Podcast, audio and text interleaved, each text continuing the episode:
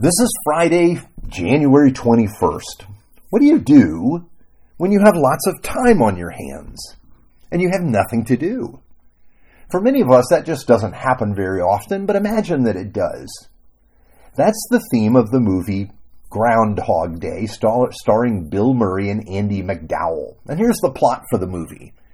Weatherman Phil Connors and producer Rita Hanson end up in Punxsutawney, Pennsylvania, where Phil will do a spot for his TV station covering the groundhog. Yes.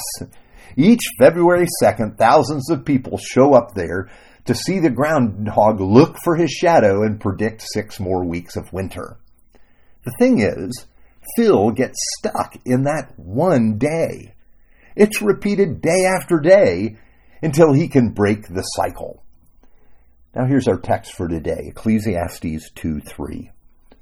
I searched with my heart how to cheer my body with wine, my heart still guiding me with wisdom, and how to lay hold on folly, till I might see what was good for the children of man to do under heaven during the few days of their life. Now let's say you get stuck in time, or the days just seem to blend from one to the next. How are you going to spend those days? Our teacher has already set out to determine whether pleasure-seeking can fill the big hole in his heart.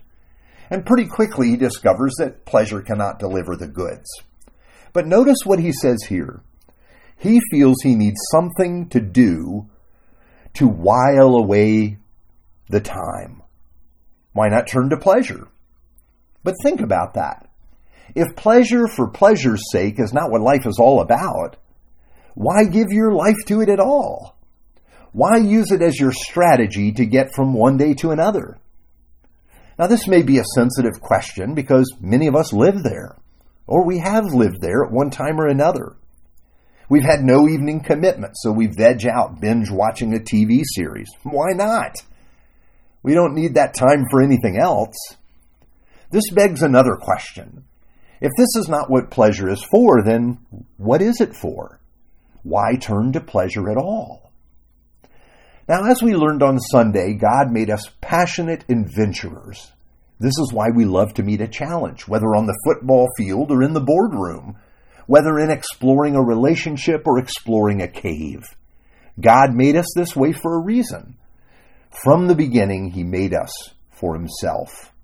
We choose another way, and our pursuit of pleasure is one way we try to get home. We know there was a first Eden, the place of joy and communion with God, because we seem to always be trying to find our way back there. So we're stuck in these days, and as our teacher puts it, if pleasure won't return us to Eden, at least it can help us make it through another day. Now, I know this is a pretty dark way to look at pleasure as a means of biding our time. But often this is true. The problem is that using pleasure as a means to check out means that we are numbing ourselves to the futility of life rather than going on adventure with God. Now, I'm not trying to rob you of fun and the good pleasures God gives to us. No, even the teacher knows that they're a gift of God. Instead, I want to stoke the fire of your passion so that you might seek to go on adventure with God. And yes, that's possible right now. We may not receive the fullness of joy that's coming later, but we can enjoy the God that made us and be on adventure with Him in His world. I love this beautiful scene from the Chronicles of Narnia by C.S. Lewis. It's in his book entitled Prince Caspian. A time comes when many people and animals appear, and soon they're dancing wildly and feasting, and the joy of this moment is overwhelming. Can you imagine romping with Aslan, the son of God, the great king of Narnia? But that's what the children are in for. During the romp, even Bacchus, the character associated with wild parties and overdoing pleasure, arrives. It's a party that will become unhealthy and get out of control. Is that what's going to happen and leave people hurt? But Susan, one of the children, says later about seeing Bacchus, "I wouldn't have felt safe with Bacchus, with all his wild girls, if we had met them without Aslan."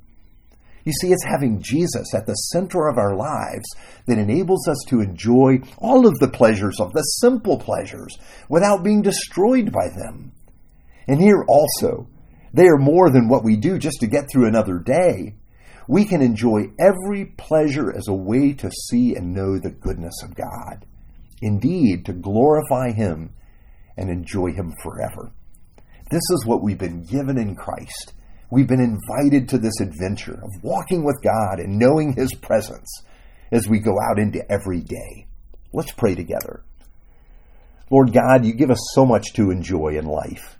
Show us that no joy can replace what you provide, but that every lesser joy can push us even more toward you.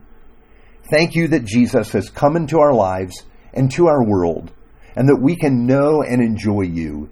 In your name we pray. Amen.